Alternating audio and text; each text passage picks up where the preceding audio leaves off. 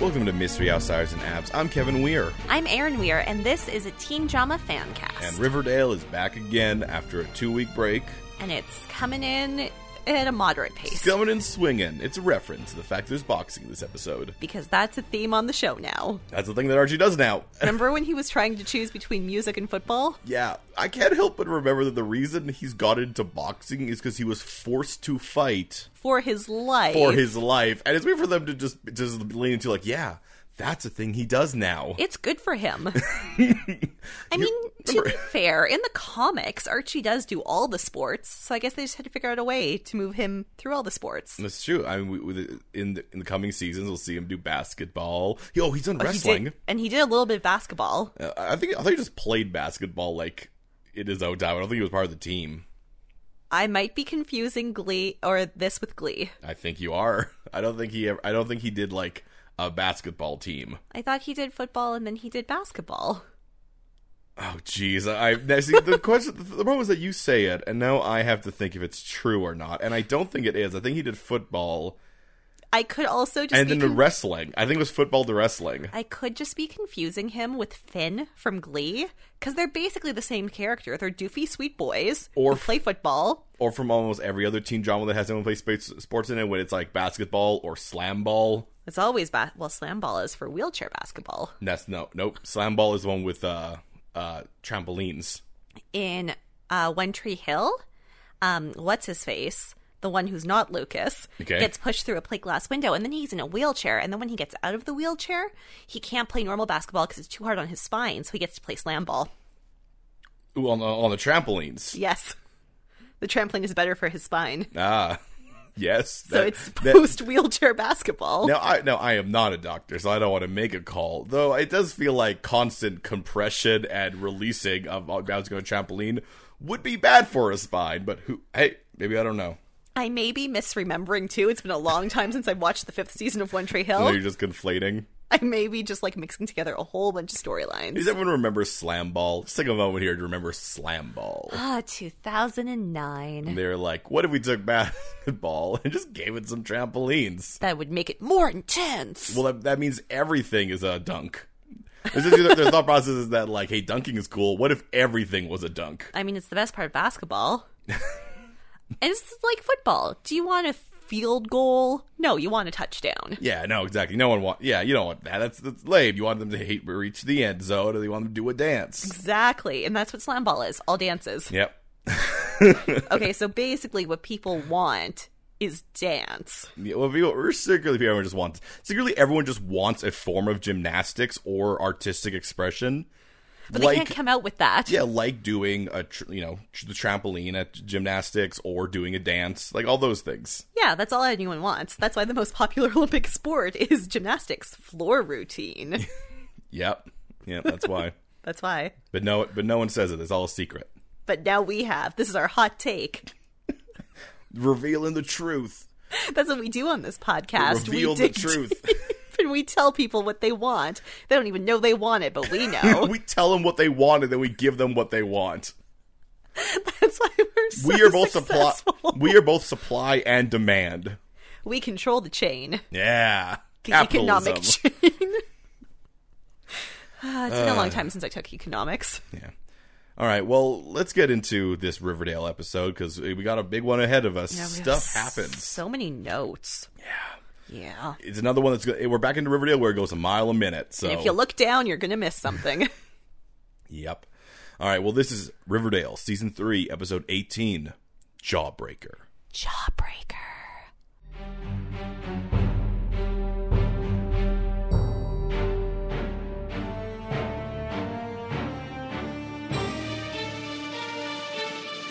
You know, just like that movie where they shove a jaw jawbreaker down their loser friend's. No, she's the pop. She's part of the, the popular group.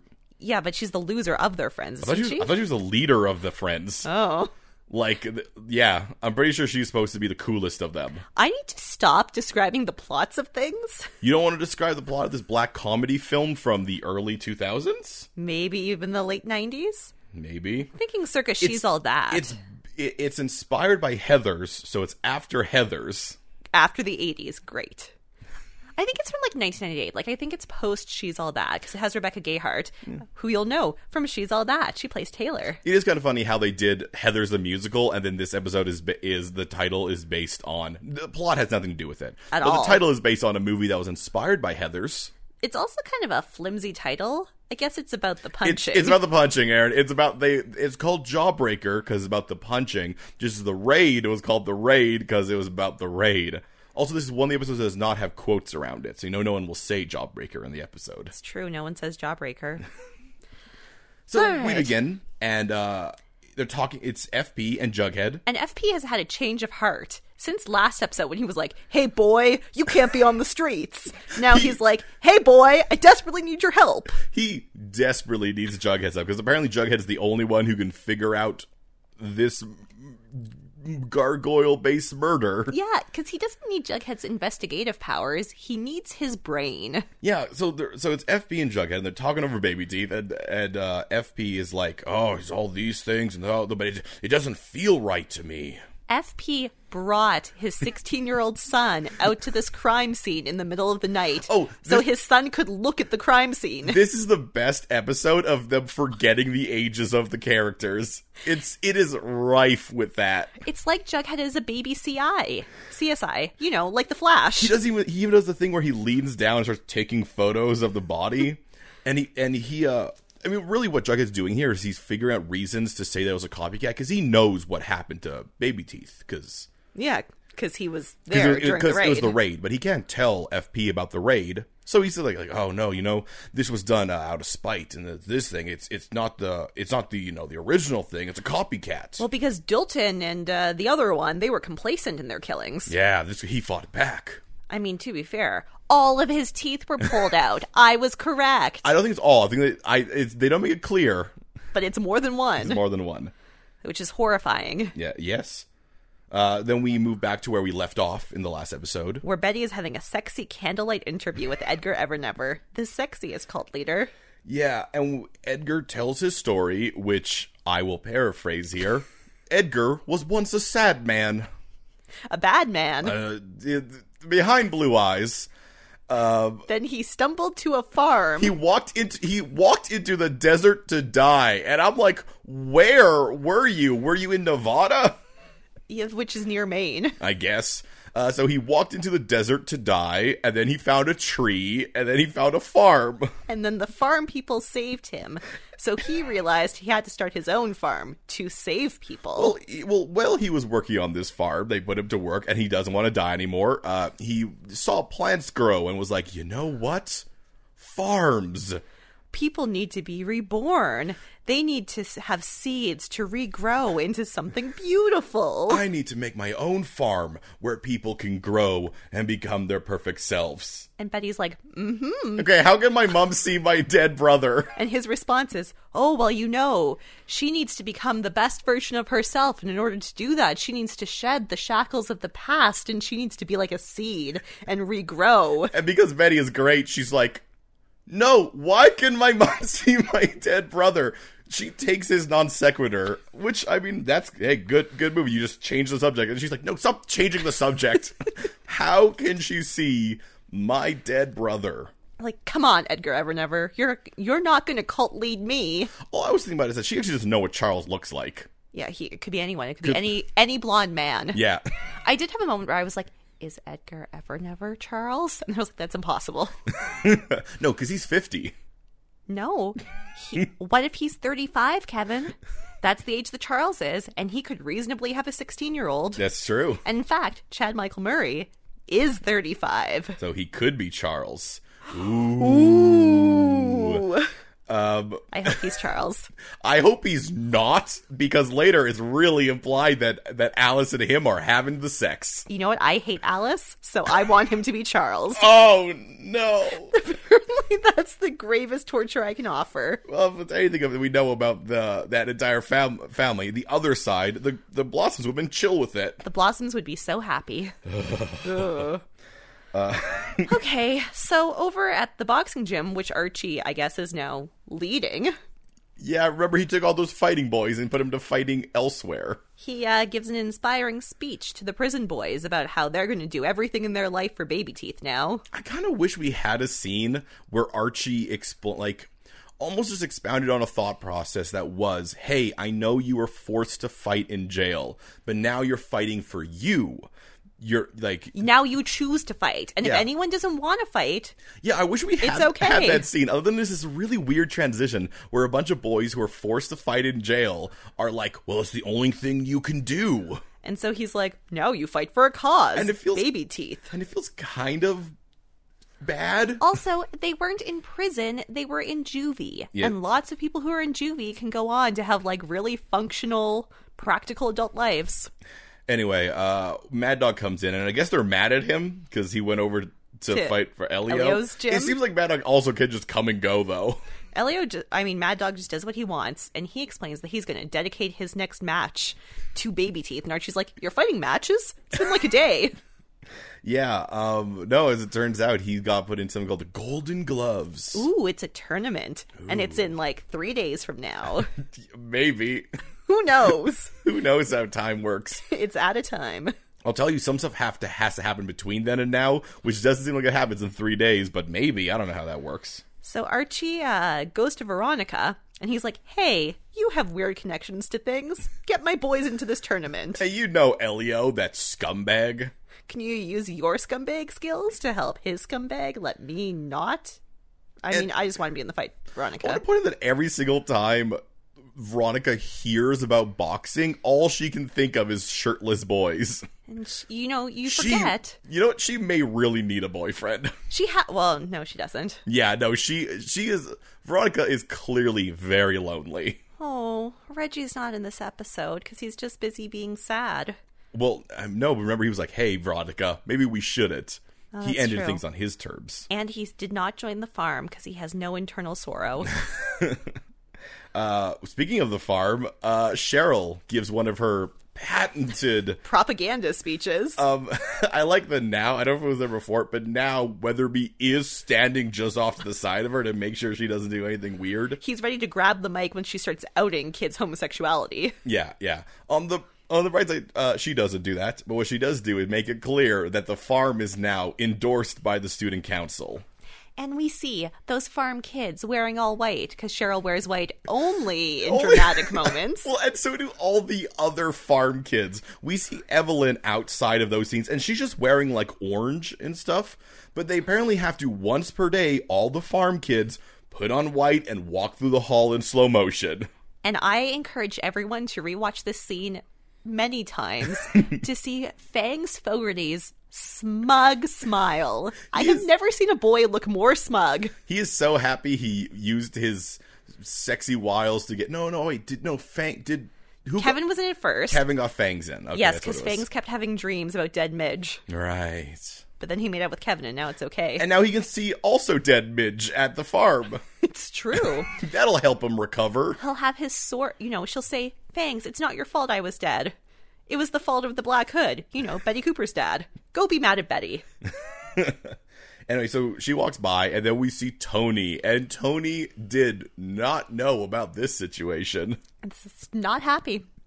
And then, so this this is just me uh, doing some nitpicking. But Cheryl and the group walk past the um uh, the student lounge where the four kids were hanging out. Which we, that's when they were talking earlier. When it was Archie and Veronica, they're talking with Betty and uh, We actually Jughead. haven't taled about this yet. oh well, it was Archie was talking to Veronica about remember Nope, that was a different scene. No, that was the scene. The scene is that Archie says, "Hey, Veronica, do you think you could get me the Golden Gloves?" And Betty and Jughead are sitting right there.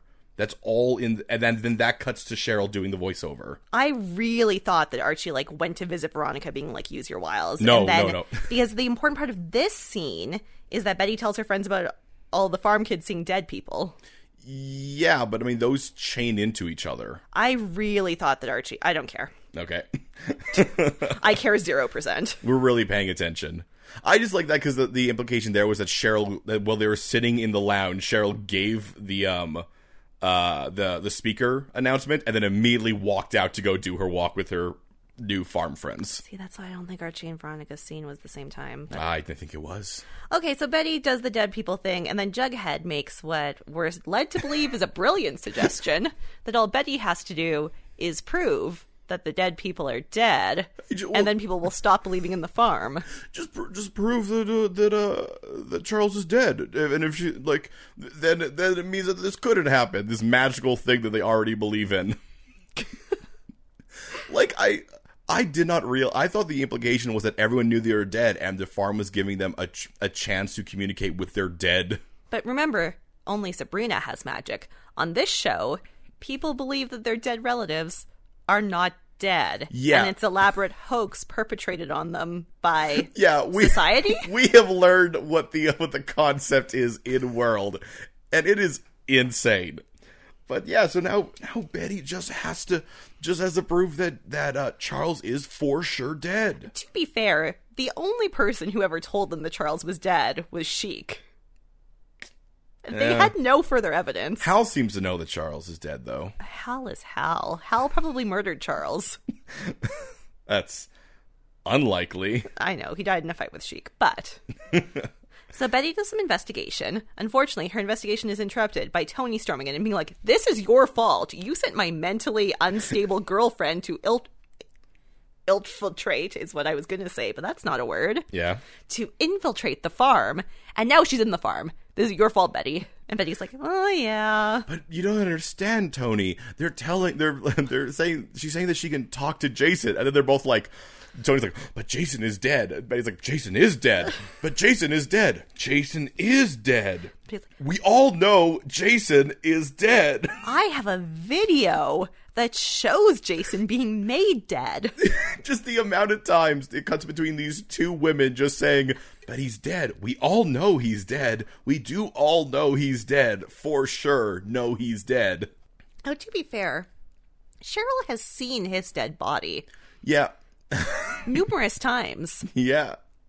Yeah. She's she's seen his she's seen his dead body and I it does make me think that I guess she didn't show her the video. I thought that Cheryl did see the video because I thought it cut to all of them showing Cheryl the No, video. but now I'm thinking back. What actually happened is they all watched the video. Then Betty walked off and picked up the phone and was like, "Cheryl," and then you never hear what she says, And then Cheryl murders her dad. which means that Cheryl did that. It based entirely off of Betty just being like, "Hey, Cheryl, guess what I just saw." Well, you Cheryl know, is very, very manipulable. the most The most. manipulable. So she was the worst person to send to the farm. So um, Betty decides that she's going to send Tony the murder video so that Tony can show it to Cheryl. Yeah. And then no Snap. more farm? Now, I, I, I think part of that could that one for some reason I feel like maybe if you're going for a real hard like like thi- this is essentially you're taking the hard road of deep problem and being like look look if this person die you know they're not around which seems like a weird first choice. But it is Cheryl. Okay, so we have to immediately go to 100 But We're dealing with Cheryl. dealing with Cheryl. There's only zero or 100, there's no middle. Well, speaking of no middle because apparently 0 to 100, Veronica goes to talk to Elio. in the men's steam room of somewhere. and they talk for like a little bit of just being like, "Oh, well, Elio, I hear you're doing this this uh, boxing thing," and then it cuts over, and there's just another dude in the steam room.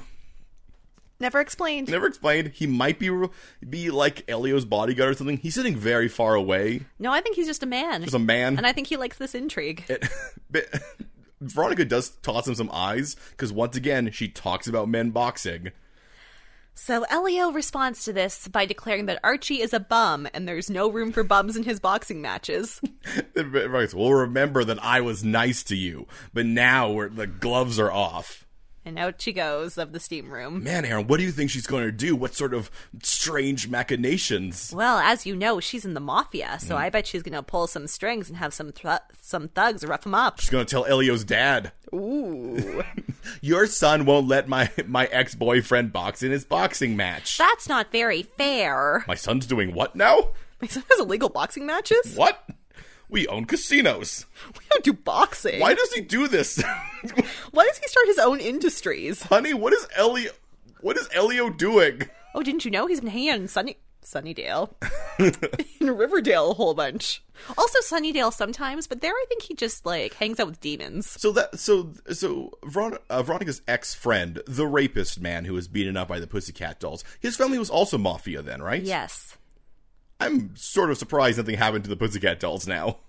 I do. I am going to keep calling the Pussycat Dolls. Well, I say that every he single was- time. He but- was more roughed up by Archie.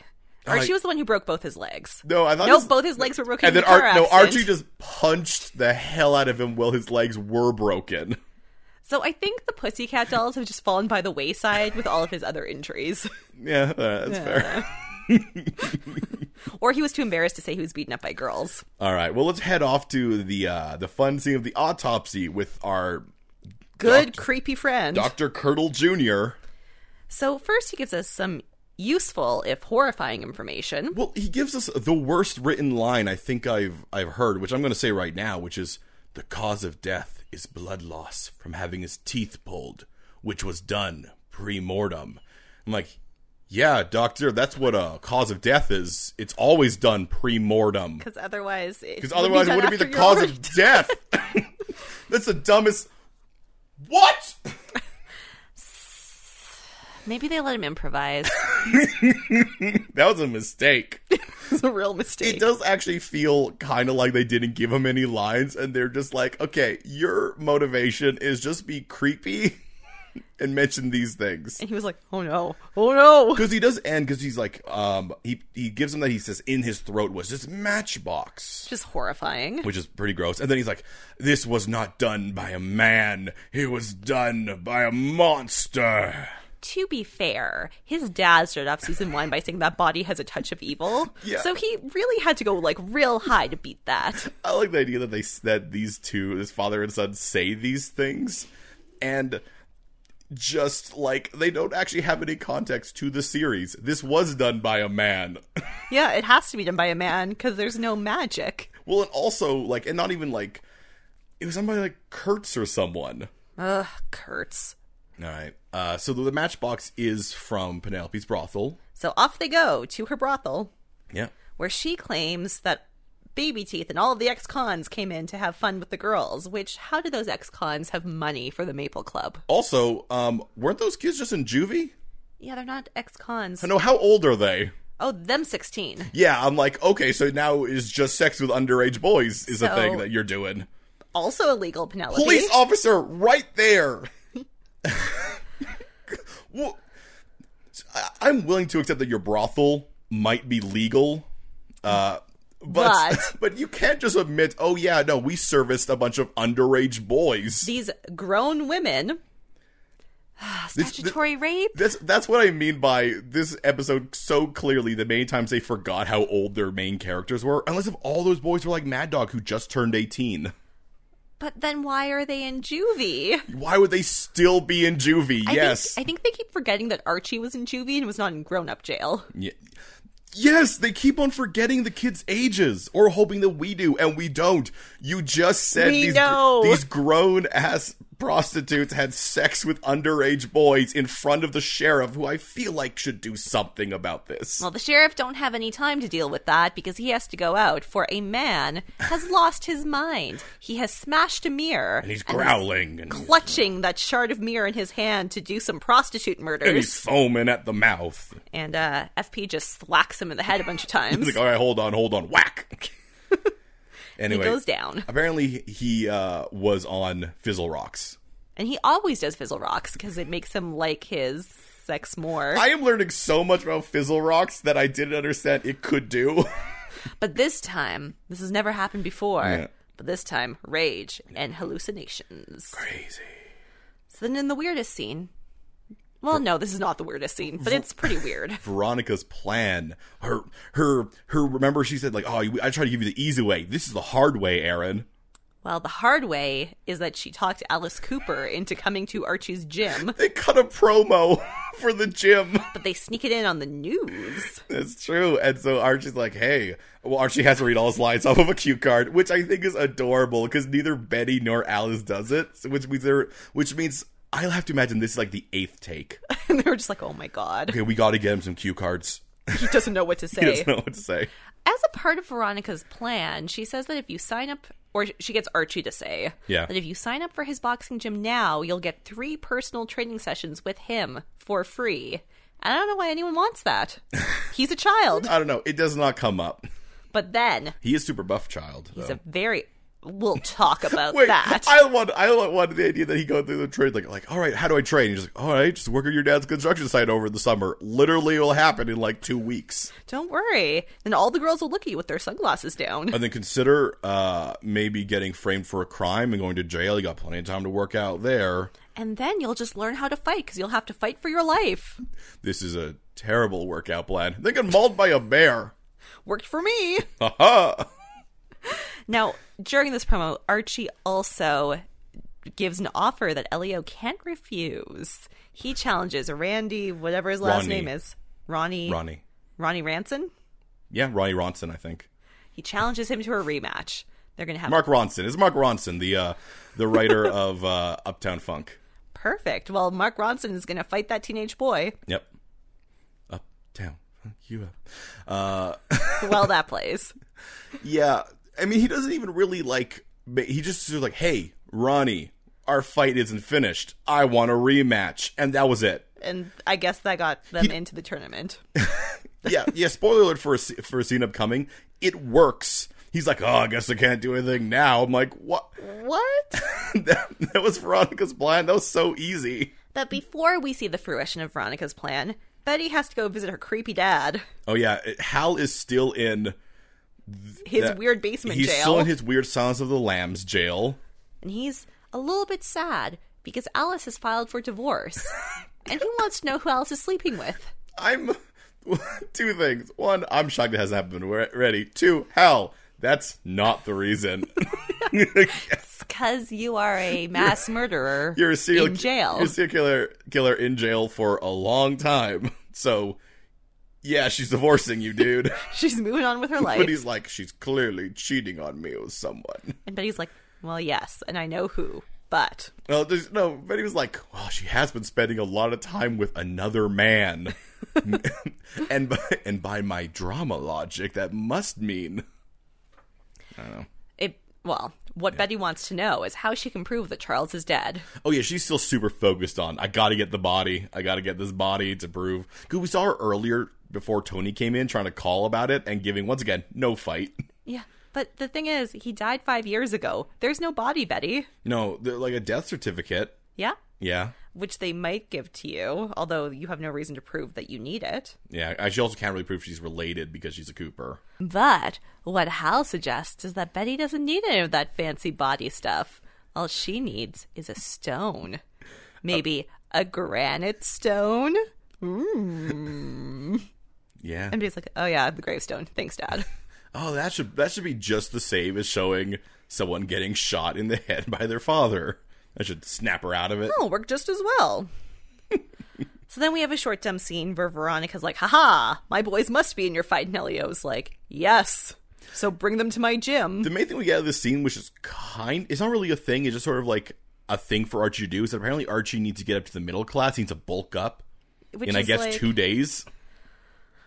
I think that this is just to like, you know, filter the early seeds that this guy's been juicing because he's moved up a weight class. But he that but it, the way that he's been juicing, it does does not seem like it would do that to him. I don't know. Maybe maybe there's actually sugar in it, and he's bloating. Oh, excuse me. Ooh, the sugar bloat. It's dumb. It's like barely a scene. Well, Also, because they don't have the other boxing club as a set anymore, they do some elaborate like poker chip flipping to make the fight take place at Archie's gym, El Royale. which is really just the other gym but shot differently. So. I do feel that way as Yeah. well. So we have a short little scene where FP and Jughead sort of debrief about the fact that Martin's coming down and soon they'll get some information from him. Then we have what sh- you would think would be a dramatic scene where Cheryl gets to see the video of Jason being shot and we see that video again and Cheryl goes, "Tony, you're so dumb. This video's fabricated. People can do anything with Photoshop these days." I kind of wanted Tony to like um re like reiterate that like to come out against that by being like, "All right, I have a question for you, Cheryl. Did your dad kill your brother?" Is that why you led your dad to his death and chaotic burned your house down? is your entire thing now that you like, you're, like a lot of your motivation character stuff here. It's like that's not so. Is it gone? What do you think is real right now, Cheryl?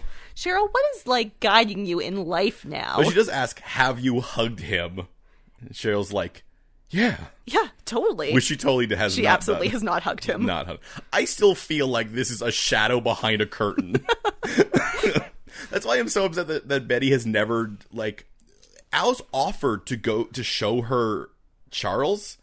I feel like they give them some drugs and it's a man in different colored wigs. That's why I want I want Betty to at least like try and be like, okay, I want to see my brother, just to see what they would do because that's what you sort of have to see. But you could like Ch- Charles could be any blonde man as long as it's not Edgar. It can be anyone. Well, no, but even that she can see who it is and try to figure out who they are really, or are they going to be like, oh no, you can't see him because of blah blah blah blah blah. I I would assume that the show would make the argument that Edgar would never allow Betty to see Charles. So Yeah, but I want to see his reasoning why.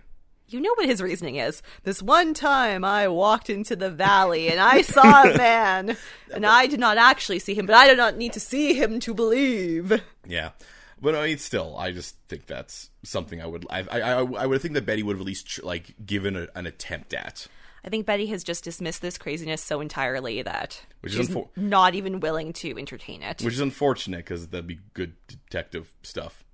Anyway, She's so damaged, Kevin. She's so damaged. I know, but she, but like, the fact that we're trying to figure the detective things. Never has a character had so many things taken away from her. Speaking of things being taken away, Betty goes to visit Alice at the farm. Alice is busy, busy meditating. Yeah, and she is just saying in the cells because that's Great. yeah. So, uh, first, Betty asks if Alice is sleeping with Edgar, and Alice just kind of like smirks, really.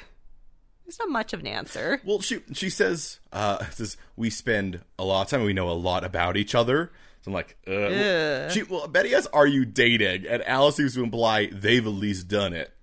which is horrifying. Because I'm sure I'm now so sure he's Charles. Ugh.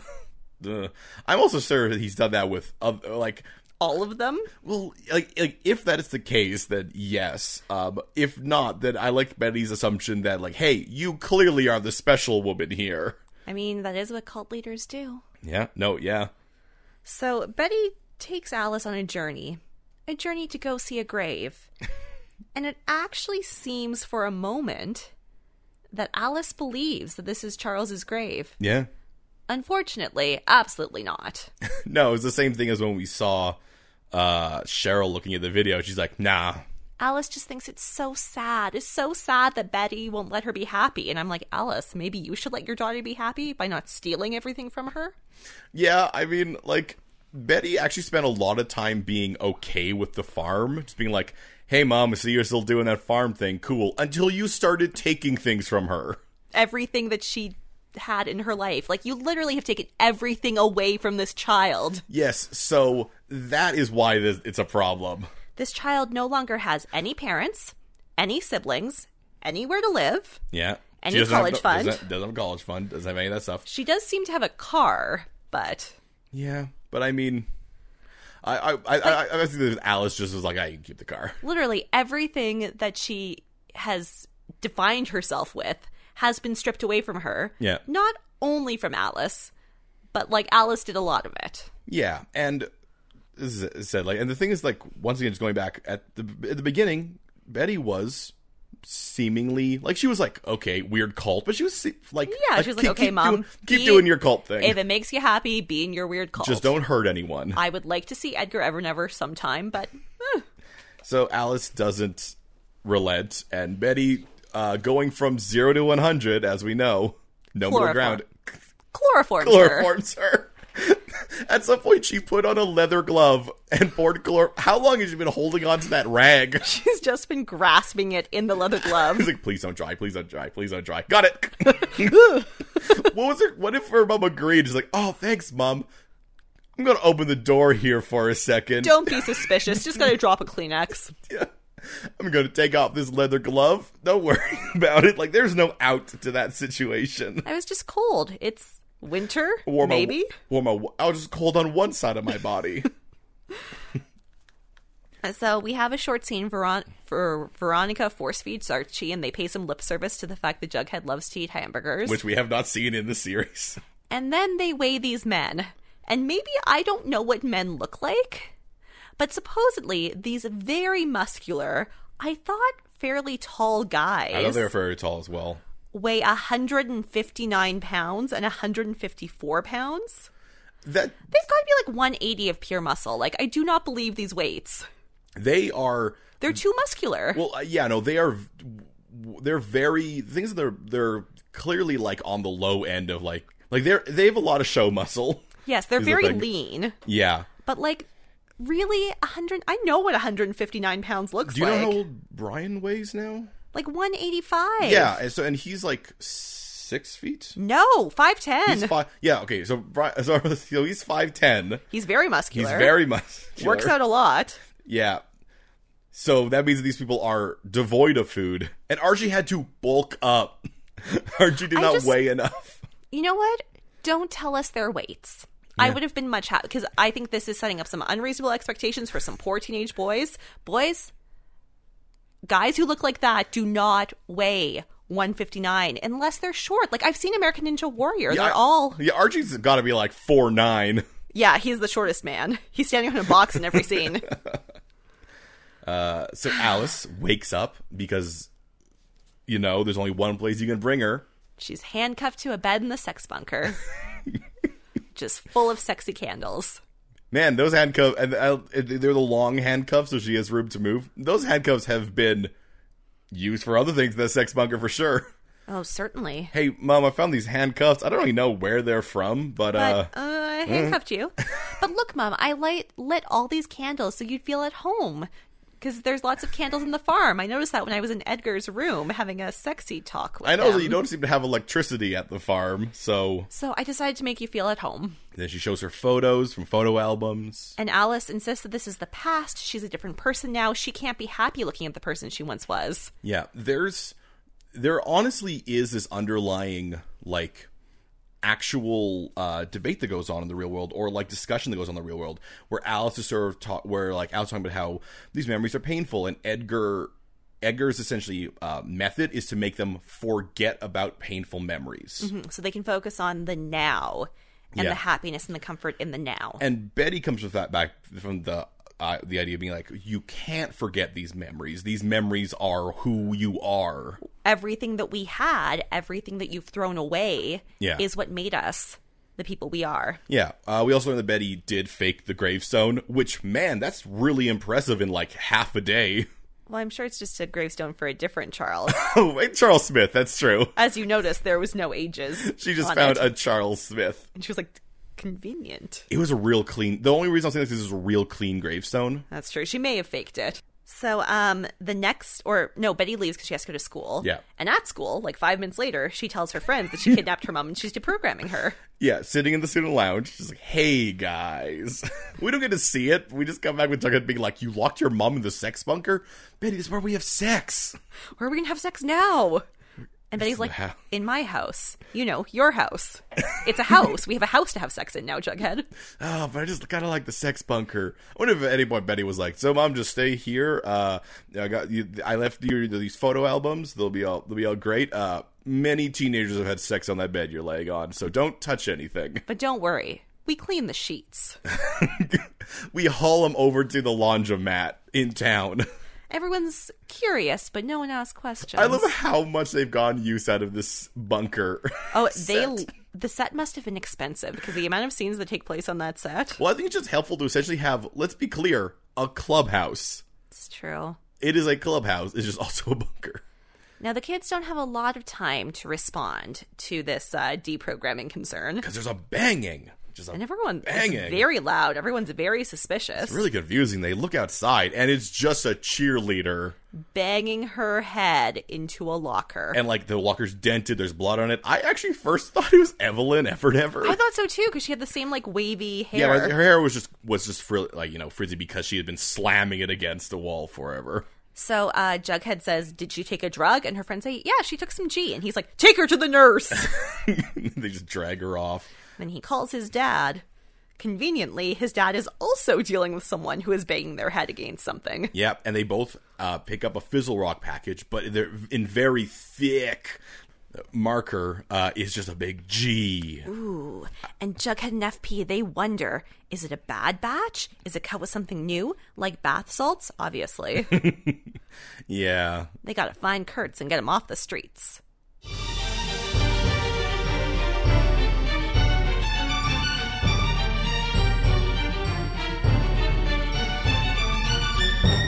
So Aaron, Yes, Kevin. what made you happy this week? What made me happy this week? Um, this week I finally watched Rent Live, which I I knew it was coming and I sort of forgot to PVR it, so it was PVR'd for me at mom and dad's house, which is why I haven't been able to watch it because I don't live there. Yeah.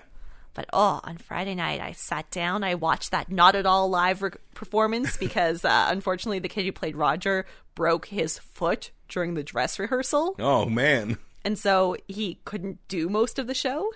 And so they showed recording of the dress rehearsal up until the last scene where Roger just sits on I mean, he should move around, but he could just sit on a table with his guitar. Yeah.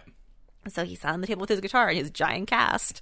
Well, at least they had the um the dress rehearsal. And it's so sweet at the end because um, all of the original cast comes out and sings with them. And so the choreography is everyone's supposed to go to the edge of the stage, and it's just Roger sitting at the back because he can't walk. I can't walk.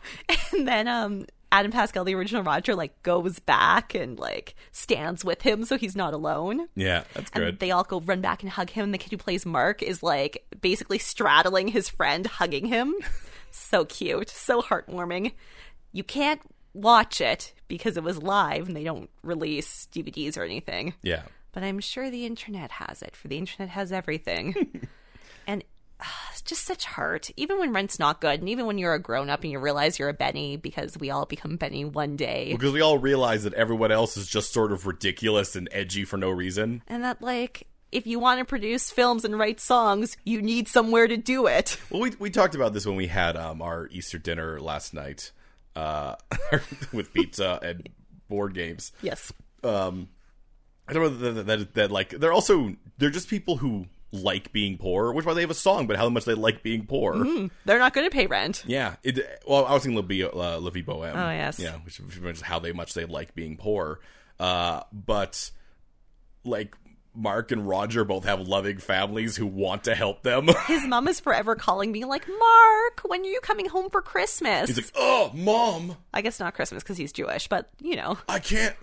How am I supposed to uh, do all my art stuff if you keep loving me?" Mark, your dad and I are so proud of you. it just it reminds me of when you meet uh like the people who essentially just do everything they can because they believe that art has to be pain. That you have to struggle to make Yeah, anything good. so they do everything they can to just like just be jerks effectively. It's true. Yeah. Well, you know, they can't control their emotions because they're artists. Uh, yeah, it's true. That's the one how thing about- artists work. yeah, you- to be an artist, you have to be a jerk. and if you're a jerk, it probably means you're an artist. Yeah, there's no like investment banker jerks. Never. That's one of my least favorite things is when, is when they're like like oh man he's he's like you know he, he's like a jerk and he's an asshole but you know he's an artist so it's okay I'm like no it's No, it's not not. we don't let anybody else get away with that Yeah, and when investment banker is a jerk, we he's the bad guy in Rent. and uh, various other movies exactly. Kevin, what brought you joy this week? so this is sort of like a strange s- silly thing that I don't really know how I got onto but I started watching uh do you remember Vine Oh, yeah. just sort of like just watching YouTube Watching- compilations of Vine So you saw the kid who says, "Look at all these chickens." Yeah, I've seen. Look at all these chickens. I've seen all of them because at a certain point they just start repeating. 'Cause there's only so many popular vines.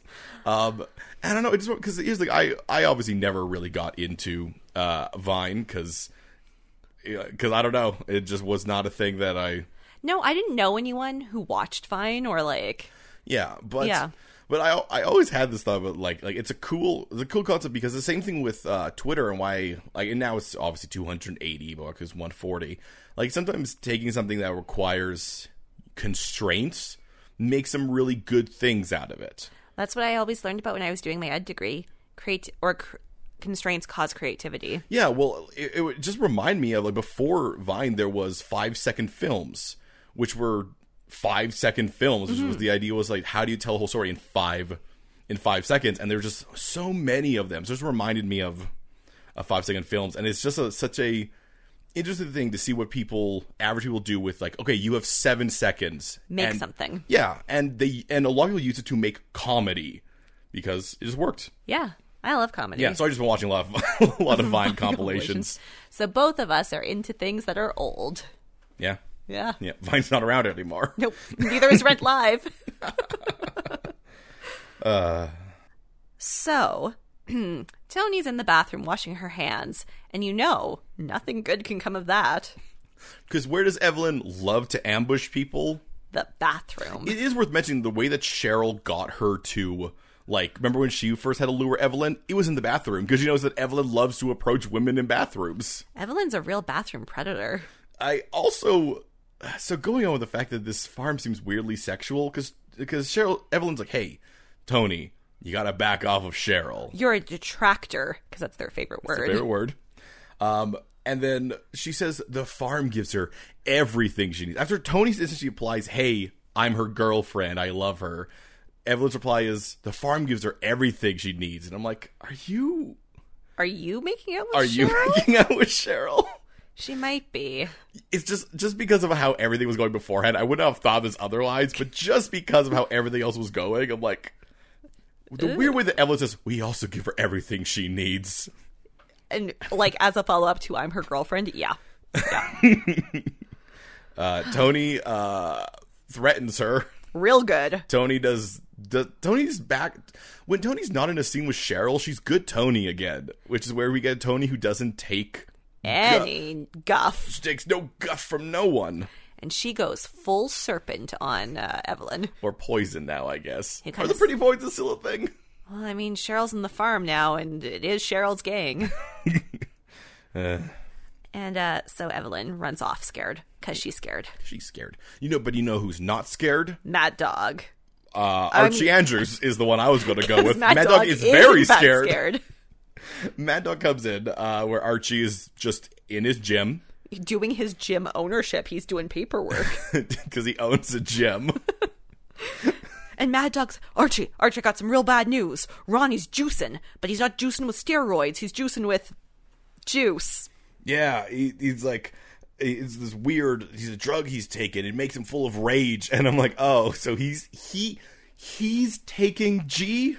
That's the thing you're getting with this. Well, Fizzle Rocks does everything, Aaron. Im- uh, apparently, it it can just it's good for playing games. It's good for sex. It's good for fighting. and it's good for being a creep. Though I guess I guess maybe it might be more of the G component, which I guess is bath salts. great. So Archie's like, okay, well, I mean, he's just on a drug. And my dog's like, no, when you look into his eyes, you'll know. You'll wish you were on some. Here's some Fizzle Rocks. It's like, oh, And why? Archie's like, um, I'm Stop. really not going to take this. so um, we have a very short scene wherein Jellybean, dressed as an elf princess, plays G&G with that knife kid. I'm wearing wearing like a cabbie cap slanted to the side. He's become a real newsie. and they're in Pop Tate's. And I'm surprised the Pop Tate's is allowing that knife kid to be in his restaurant. Yeah, like he knows that kid. Maybe that's why he's wearing the hat. Oh, he's in disguise. But They'll never. I'm just crutchy, Shall I dance and sing? You're carrying the banner for us all. Pip pip. It's a fine life. Haha. Ah, I remember Christian Bale. He was in this movie. he had a Boston accent. Nope. Nope. What was New it? York. New, it was a New York accent. Yes. I thought he was from elsewhere. No, no, they're all from New York. No, he just wanted to go to Santa Fe. Right, that's what it was. Because everyone from New York wants to go to Santa Fe. yeah, well, That's because what happens in Rent as well. because it's like 19, 18, 1905. 1905. It was like, it's before both the No, war. 1899. I just knew it was before the wars. 1899. okay. Teddy Roosevelt was Yep. the governor. He sure was. Facts we've learned from He newsies. rescued those boys from that orphanage with Schnei- Snyder. So yeah, Jellybean and the Creepy Kid play G&G. That's the scene. That's a scene. I hate this game. Uh, It just won't go away.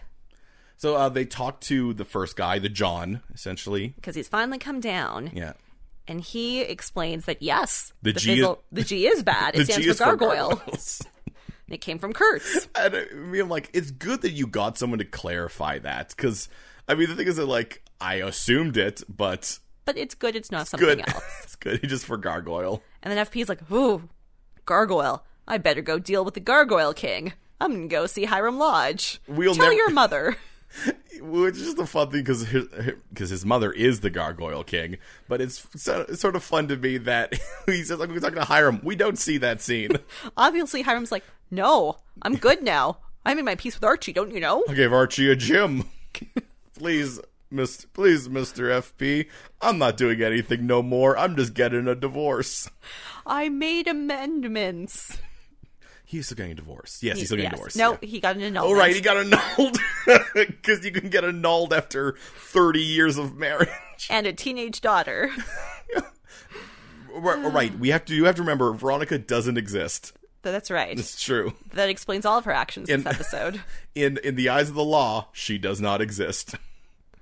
Short scene Betty goes to visit her mom, where her mom is burning up all of her memories. Yep, that's just Great. 'cause That's what happens when you give her candles, Betty. Yeah, don't give her candles to make her feel like she's at the farm. Then she'll do farm things. Yep. Uh, this leads right into uh, Betty goes back to school, and, Evelyn, Evelyn. approaches her immediately, saying that Alice missed bed check last night. Yeah. And people saw Betty at the farm.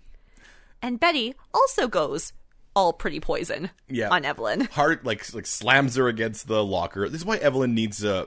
Maybe she was thinking like, okay, with Tony, she I met her in the bathroom. She threatened me. I'm gonna do th- then Betty in public. No one can threaten me in public. She does do the thing where she looks around like, is anyone gonna help me? and everyone's like, no, we like Betty. You're creepy. Yeah, Betty does this weird thing where she's like, "Oh, you ask anyone, and you'll they'll know what I'm capable of." And I'm like, "What?" Teen investigation? yeah, like don't get me wrong, Betty. You've done some weird things, like with the the syrup in the first episode, but no one knows about that other than Veronica and, and Chuck. Chuck. But Chuck is their Gone? friend now? He was in a play. He might be gone. He wanted to be a good person. Who knows?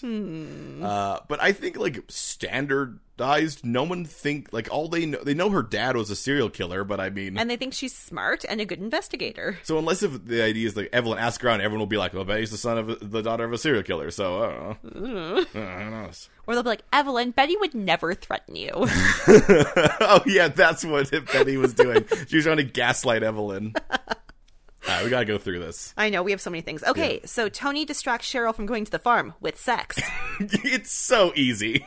Cheryl's very manipulatable. Yeah, she was like, "I gotta go to the farm," but Tony's like, "Or or sex." And Tony, or Cheryl's like, mm, sex. Yeah, Um, Archie leads his boxers on an outdoor run to Baby Teeth's grave, and they're all going to fight for Baby Teeth now. it's real like motivational, but all I can think of is that this has nothing to do with why Baby Teeth died or Yeah, literally two completely different storylines. Yeah, but I mean, yeah, do it for baby teeth.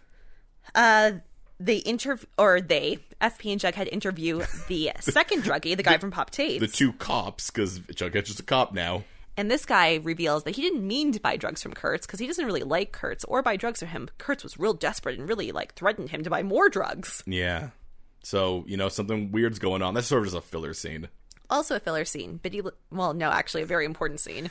Betty listens to the tapes that Alice made in her interviews with uh, Yeah. Edgar, where um, Alice explains that Betty is the worst person who has ever lived, and she's terrified of her.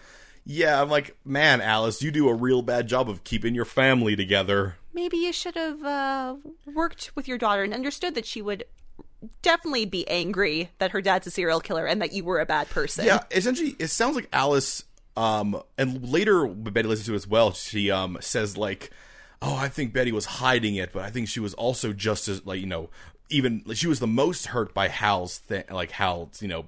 But like thing, I'm like these don't seem to fit. So this is first season Alice not understanding why her perfect daughter is not perfect. Yeah, and it's like, man, Al- it weird that Alice is so.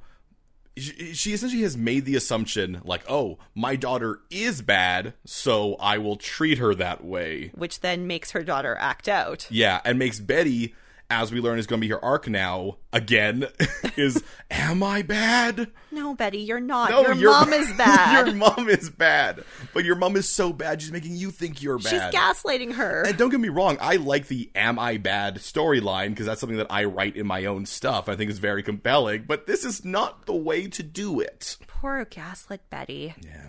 Well, FP and Jughead, the cops, have to go back to the Maple Club because uh, the girl who is not Penelope, the good one, Yes. promised to call them if anything weird happened. Yeah. And something weird did happen. All these rich preppy kids were hanging out in the Maple Who Club. may be overage, may be underage. They're friends of Elio's for sure. Elio might be overage, might be underage. I don't know how old Elio is. They were going to buy some drugs, but then the drug guy said, Nay, nay, I can't sell you drugs tonight. I will sell you drugs later tonight at some fight. And the one, well, no, these. Essentially, she's like, it sounded like they were setting up a new place to buy drugs. Also, one of them threw this in the in the garbage can. It's the fight Look, at uh, Archie's Club. Sure, let's let's tie those up. Um, so Betty, having listened to the tapes, storms up to the farm. She confronts Edgar and she's like, What did you say to my mom to make her say terrible things about me? And he's like, Oh no, she said those on her own. Yeah, Edgar also does this thing where he never admits whether or not the people that they're seeing, he says they're healing, whether it's real or illusions. It's what they need. yeah, and once again, this is something that's that comes to play in like a Black Mirror to something like this, where it's like you get a robot replica of your dead person. Is it really helping you move on, or is it helping you stay locked in? And then he explains that Betty can understand the farm because she doesn't need the farm, but Alice needs the farm to go on a journey to heal from all of the hurt that's been inf- inflicted upon her.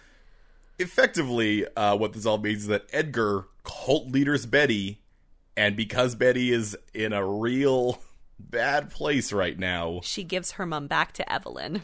yep, uh, it, it just it, there's more of just proves how good Edgar is actually at twisting people because he he he does the same thing earlier where he kind of just says something else other than her question.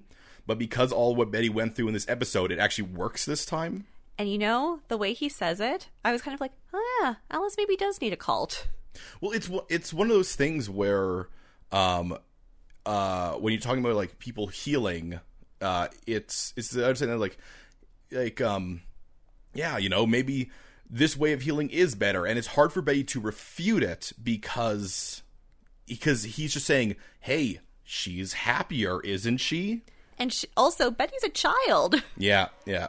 I I would say that like no, the way he's doing it is not good. Yeah, this is not correct. but he can describe it in a way that it's hard to be outright like no You're you're, wrong wrong. because he clearly or at least he's able to convey that he believes this is helping and how can you tell someone who believes that they're helping that, that they're, they're, wrong not helping. Yeah. yeah so betty gets betty gets played Well, or speaking, does she Speaking of people maybe playing other people or not knowing what they're doing. Veronica gives Archie some new boxing gear that's all branded with Pop Tates because they're her- his official sponsor. i want to describe this scene in just the barest unsexiest ways veronica gives archie some clothes which proceeds for them to look at each other and then each other's lips And then Veronica runs away. it's it's just the fairest amount of attention that they give to each other. They're like, oh man, maybe we could have sex, And then I'm like, where's Josie? but it's not Josie you should be wondering about because Luke Perry Andrews comes sliding in from where he's been hiding in the corner. Watching this? I, I know the layout of their house. He was essentially just like crammed in the corner of the dining room. Being like, hmm, I don't trust that Veronica Lodge. I think that he walked he walked in and was about to say something. Then he saw that like with the president. He's like, oh. Oh, Oh, dang. no. Oh, no. What do I do? Oh, no. I just squeezed into the corner. Like, I'll just wait. I'll wait until I can come in with a cool line. And he does. He tells Archie that he's treading with dangerous water. Flying too close to the sun, aren't you? He laughs and walks away. I think he's just happy that this is a normal thing that his son's dealing with and not like. well, his, Gangs. his happiness will be destroyed when he watches this fight later. True. But first, Cheryl comes sobbing into Tony Yeah. about how Evelyn told her she has to make a choice a choice between Jason and Tony. And Tony's like, We've already gone through this like two episodes ago. Yeah, like, it, it has been, my God, like five days. Remember when you said you were destroyed when your brother left, and then I promised you I wasn't going anywhere, so you didn't have to push me away? So now you're going to leave. Let's let's be clear. Cheryl is and continues to be the worst.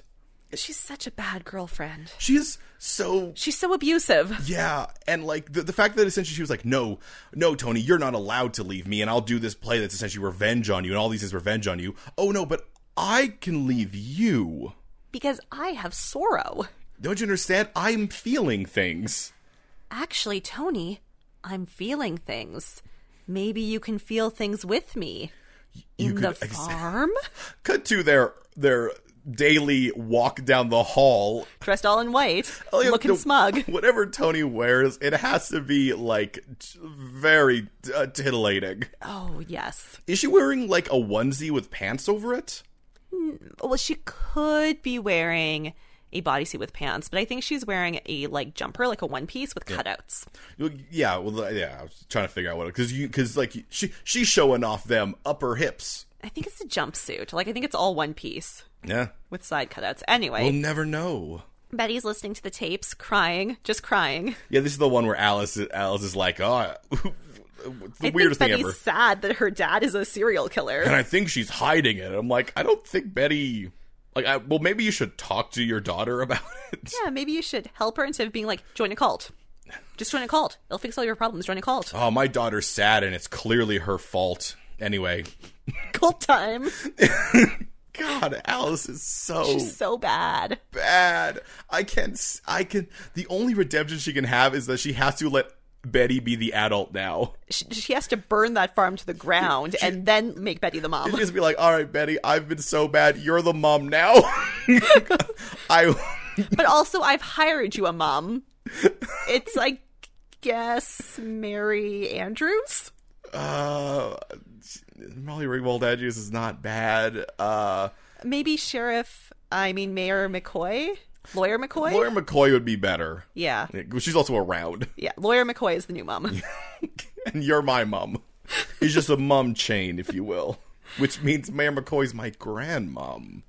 Ooh, how interesting.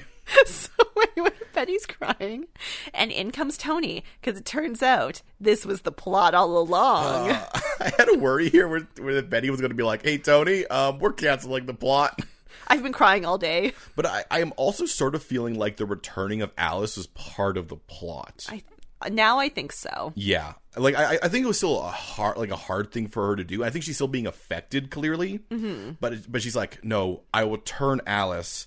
But Tony is I'll get a practical, functional mole inside the farm. get someone who isn't who isn't so easily swayed that all Tony had to be like, "Hey, do you want to have sex instead of going to your cult?" And she's like, "Okay." Now, Betty asks Tony if she's a monster, and Tony's like, "Oh my god, no. Wait, is this what you've been dealing?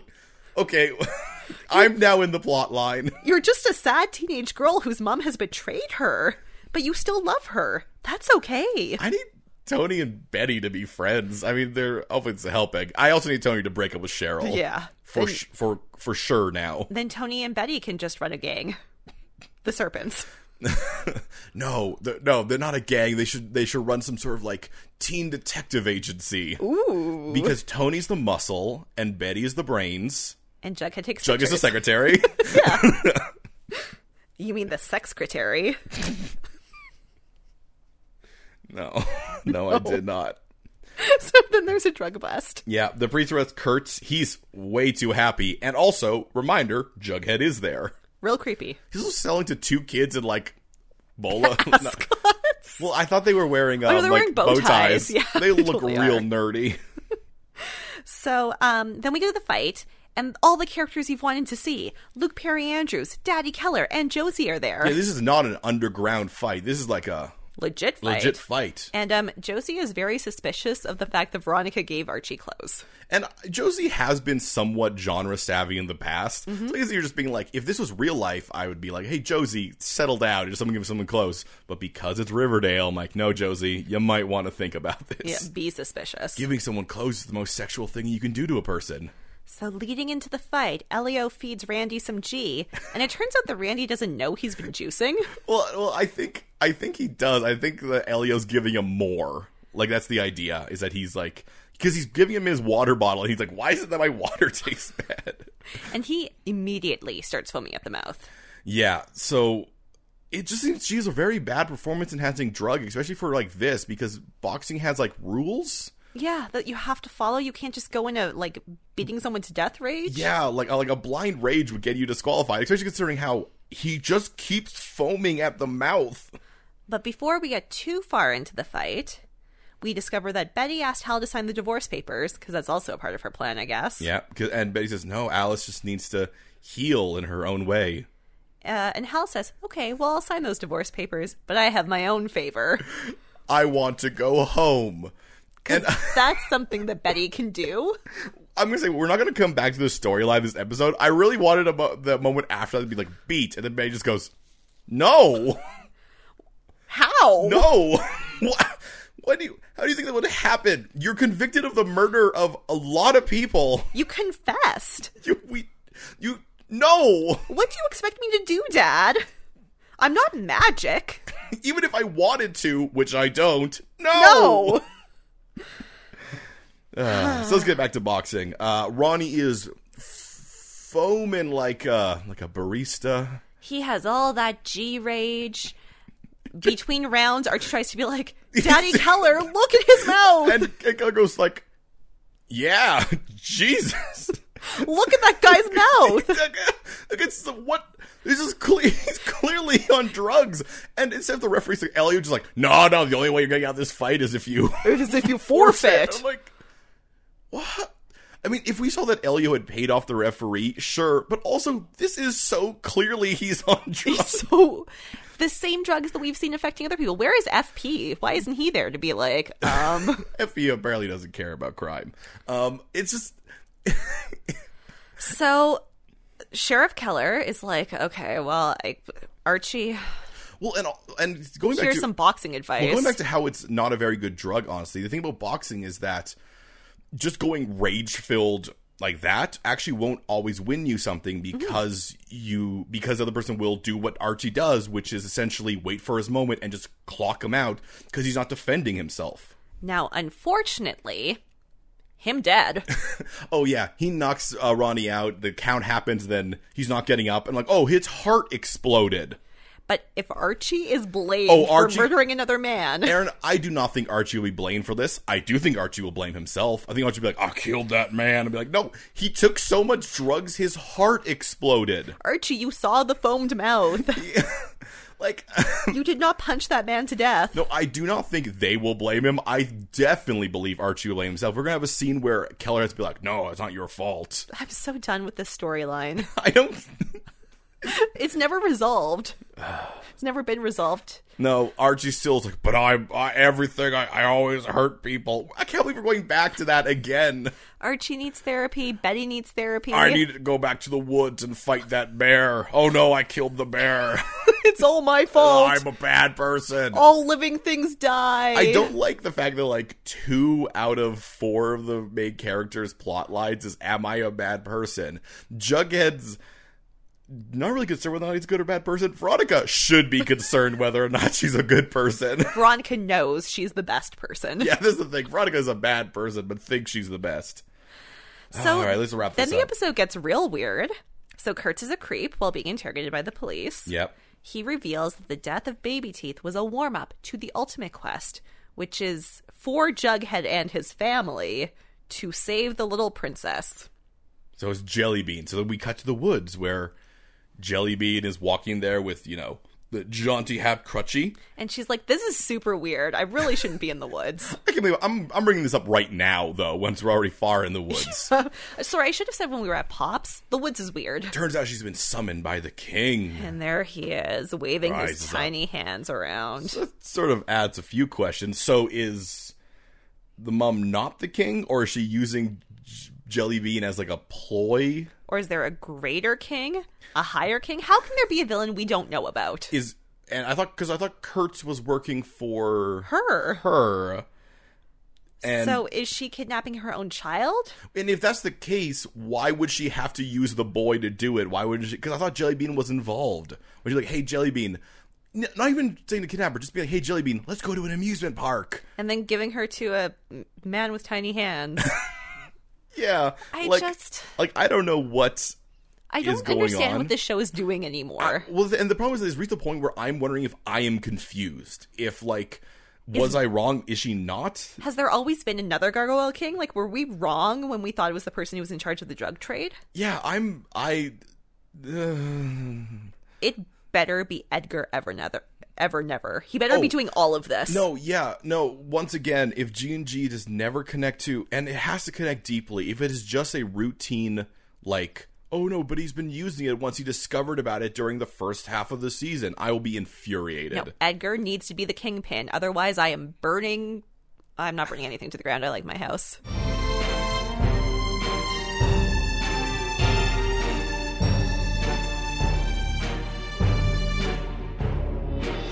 So, Aaron, Yes, Kevin. throughout this episode, did you find yourself a CW moment? Did I find a CW moment? Did I find a moment where logic disappeared, just like any understanding of the storyline, only to be replaced with drama? I did, and it was when Mad Dog gave Archie those fizzle rocks. Yeah, You know Archie's never going to. Well, and also, there's never a moment where he's like, "Oh, but I have these. Should Yeah. I?" No, He has no struggle. Like if they don't find those fizzle rocks on him next episode, which they won't, because this is Riverdale. yeah. Who? Oh, who knows? Maybe they might. But we didn't see a scene where he like puts them into his his. uh He didn't do anything with them. Presumably, just threw them. Like, ah, what? the- Ugh, Uh, drugs. Drugs? What's these? And there's no way they're going to do another framing Archie storyline. Because they could. They could be like, well, he has fizzle rocks, and look, that man's heart exploded. Obviously, Archie dosed him. yeah. No, they're not doing another framing Archie story. I refuse. I refuse. I refuse as well. Did you find a CW moment? I did, and it also has to do with Archie and boxing, but mine is the fact that he had to bulk up. Like, they said that like, oh, but you know, if he's gonna fight Ronnie, he better bulk up. He's gotta be a middleweight. And then all he did was eat three hamburgers. Yeah, which means that he didn't really bulk up. He just filled himself for the weighing. He just got some sodium. Yeah, like. he- Which, to be he- fair, I had poutine for dinner the other night, and I gained two pounds. Well, also, I don't know how much he needed to bulk up by. yeah, why did you because because apparently he he only had like what two days to do it, which is not enough to like really convert that to to muscle. But he could just gain a, he could just eat a whole bunch of stuff, and so when he goes to the weigh and just be like, "Argh." And he was already five pounds lighter than Ronnie during the weigh in. So I just. yeah, I, Why I did you tell us how much they weighed? Why did you do that storyline? yo yeah, it- like it didn't add anything. It just gave us a scene where Archie and they they could have done the weigh in without knowing that he had to bulk up. They could have just been like, hey, let's do a weigh in because weigh ins things that boxers do. I think they wanted to give us more scenes of Archie and Veronica being together. Oh, how romantic! She shoved burgers in his mouth. he ate six burgers in one day. Oh, that's like a mountain of How burgers. I- I, sexy. think he ate like 20, Oh, yeah, you might which be right. also I don't think that's a good way to bulk up. He's not bulking up, he's just getting that just- sodium bloat. Yeah, no, he he's just getting fatter is the thing he had to do. But when he goes that way in, he is cut. So Sodium. so he like clearly at the weigh in he has not eaten that day because that's how you get that thing is that you essentially yeah, but it makes no sense. Then what was the point of eating all them burgers? I know I know that's why that's why it's a CW moment. So, Oh man, guys, Riverdale's back. Riverdale's back. Please talk to us about it. Explain to us what we're missing. Are we missing something? I know it's been two weeks and we started watching The OC, but I don't feel like Why don't we understand anything about the Gargoyle King? How don't we know what's going on? Because I thought it was Jughead's mom, and I think it still is Jughead's mom. But then, why is she kidnapping her own daughter using some weird knife kid? Yeah, like what is? it's it is. We we talked about this before. It's done the thing where it's like, oh, here's a dramatic moment. What's going on? But the problem is, what's going on is not always a good question to ask. That's not the question you want to ask. We end our episode by asking questions.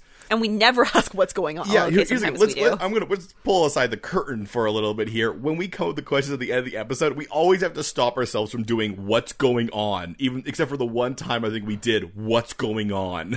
and guys, we're good, smart people who are good at storytelling. Why don't we know what's going on? Why doesn't it make any sense? A twist is not a twist if we don't understand anything. J.J. it's Abrams. just nonsense. J.J. Abrams needs to get his mystery box out of the public consciousness because way too many people are onto that mystery box. And you just can't throw things at the wall and then at the end go, this is the thing I was creating all along. Oh man. Well, hey, if you uh, if you like this episode, you should definitely talk to us, or you should let us know you like it by uh, listening to it and giving uh, ratings, reviews, subscriptions on Apple Podcasts, Google Play, Spotify. And engaging with us on the social meds. It's all Podcast MOA, Podcast MOA.